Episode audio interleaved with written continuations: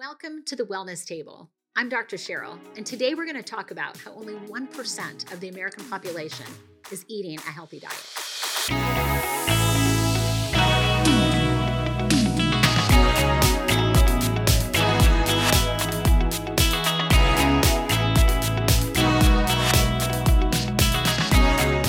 So the question I get so often is, is a healthy diet and lifestyle, does it really make a difference?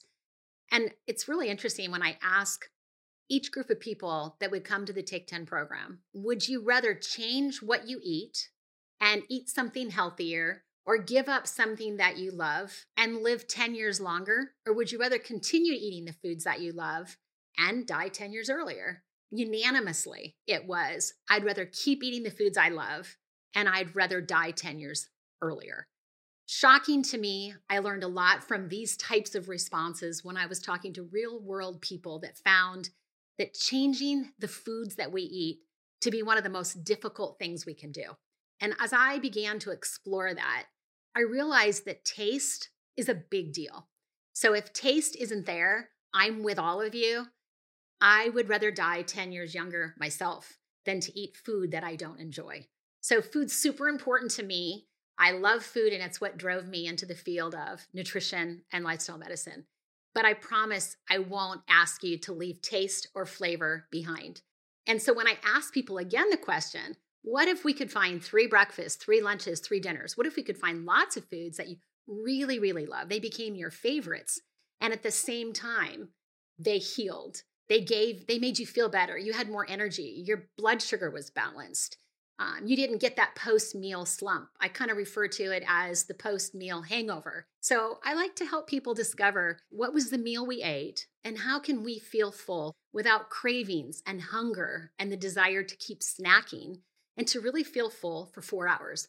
And that's what I call loving the food, feeling full, not having an energy slump, and having balanced blood sugars and reaching our health goals.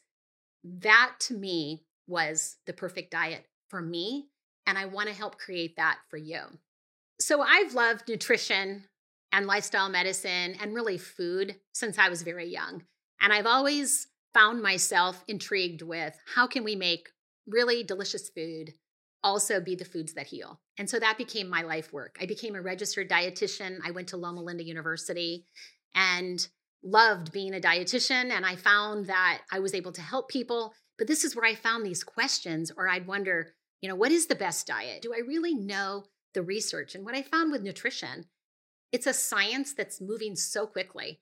And if I didn't understand how to, under- to write the study or to read that research, I wouldn't be cutting edge. And I found myself more and more intrigued to continue my education. I ended up pursuing a, a doctorate in clinical nutrition at Rutgers University. And absolutely, I'm a life learner, and I love learning more about nutrition. But I spent seven years really learning how to do the research myself, doing my own original research. And my goal was to create a tool that could be used with everyone across the globe to actually understand how to move wellness into their own hands. Because I saw as a dietitian, there wasn't always money or access to having a dietitian visit at all my medical appointments. In fact, very few people actually see a registered dietitian, and insurance doesn't always cover. So insurance really limits and controls a lot of the education and nutrition education that people get. So in my doctoral work, my goal was to create a tool that could be used to move wellness into your hands, into everyone's hands, so that they would know the best foods, the best lifestyle habits, and a simple, what I call a prescription of the dose and how much each day we eat of the ten best foods, the ten healthy habits, that's in a simple twenty-point score that you can complete yourself. It's not the researcher's score. There's a lot of neat scores out there, but I saw in my doctoral work the need for a score completed by you, easy to do, super simple, that each day I can just shoot for a score of twenty and have the confidence to know that I've eaten more of the foods that heal, and also practiced some of the healthy habits like drinking enough water and moving more, some of these very simple habits, sleep, sunshine. And as we look at these things, how do I know that I'm doing everything I can so that my body is an environment that can heal itself? It's really quite powerful how the body can heal given these right foods and lifestyle habits. It's beyond any medicine. So as I pursued creating the score, and you will see it on our website, that you can take it yourself. And the goal is to shoot for eighteen to twenty every day. And you're doing everything you can to be as healthy as you can be today. So I was super excited about creating this. And we tested this score in the Take ten program. And I found the biggest challenge was finding a score that actually was easy to do. And we tested and we spent, we have over four thousand patients that actually took the score, completed the score, asked questions. So I'm really excited that we have this to share with you in a very easy, tested model. But what really inspired the score was looking at some of the research that was done by Harvard, some of the work that says, does a healthy diet and lifestyle really make a difference? And here we have forty thousand men, seventy-eight thousand women that have been followed for over twenty-eight years. And what we find is the five health habits that they saw that were key in living longer, absent from disease, were having a healthy diet, being physically active, not smoking, having a healthy body weight, and a moderate alcohol intake. They analyzed people, and what they found is that people that met all the criteria for these five habits, women lived fourteen years longer and men lived twelve years longer. And that was after the age of fifty, starting to practice these habits after the age of fifty. So that was really inspiring to me because I realized that even if we're fifty years old, and that's when we begin to start to make changes because we realize maybe we've had our first pain point or we've experienced a symptom. Sometimes for people to make changes, they need to have felt a pain point or all of a sudden I have a new diagnosis of high blood pressure. Um, and so now I'm starting to Google, what do I do to lower blood pressure naturally? I don't want to take or rely on this medication that I'm being asked to take. Or now I have high cholesterol. What are the things I can do in my diet and lifestyle that can have a medicine-like effect? And so that's what we want to talk about with Doctor Cheryl Wellness. And we'll talk about how can I lower my cholesterol naturally? How can I lower blood pressure naturally? And we'll get into all of those things in detail in future podcasts, but number one, for what I want you to know is that in the twenty point score, it targets all across the board. Flavor, taste, super important. Having hunger shut off so we don't feel hungry all day. What do we need to make sure we have that? How can I feel sustained energy? We want to target those goals as well, but we also want to turn on the body's natural health defense. So we want to boost immunity. We want to repair any damage to our blood vessels.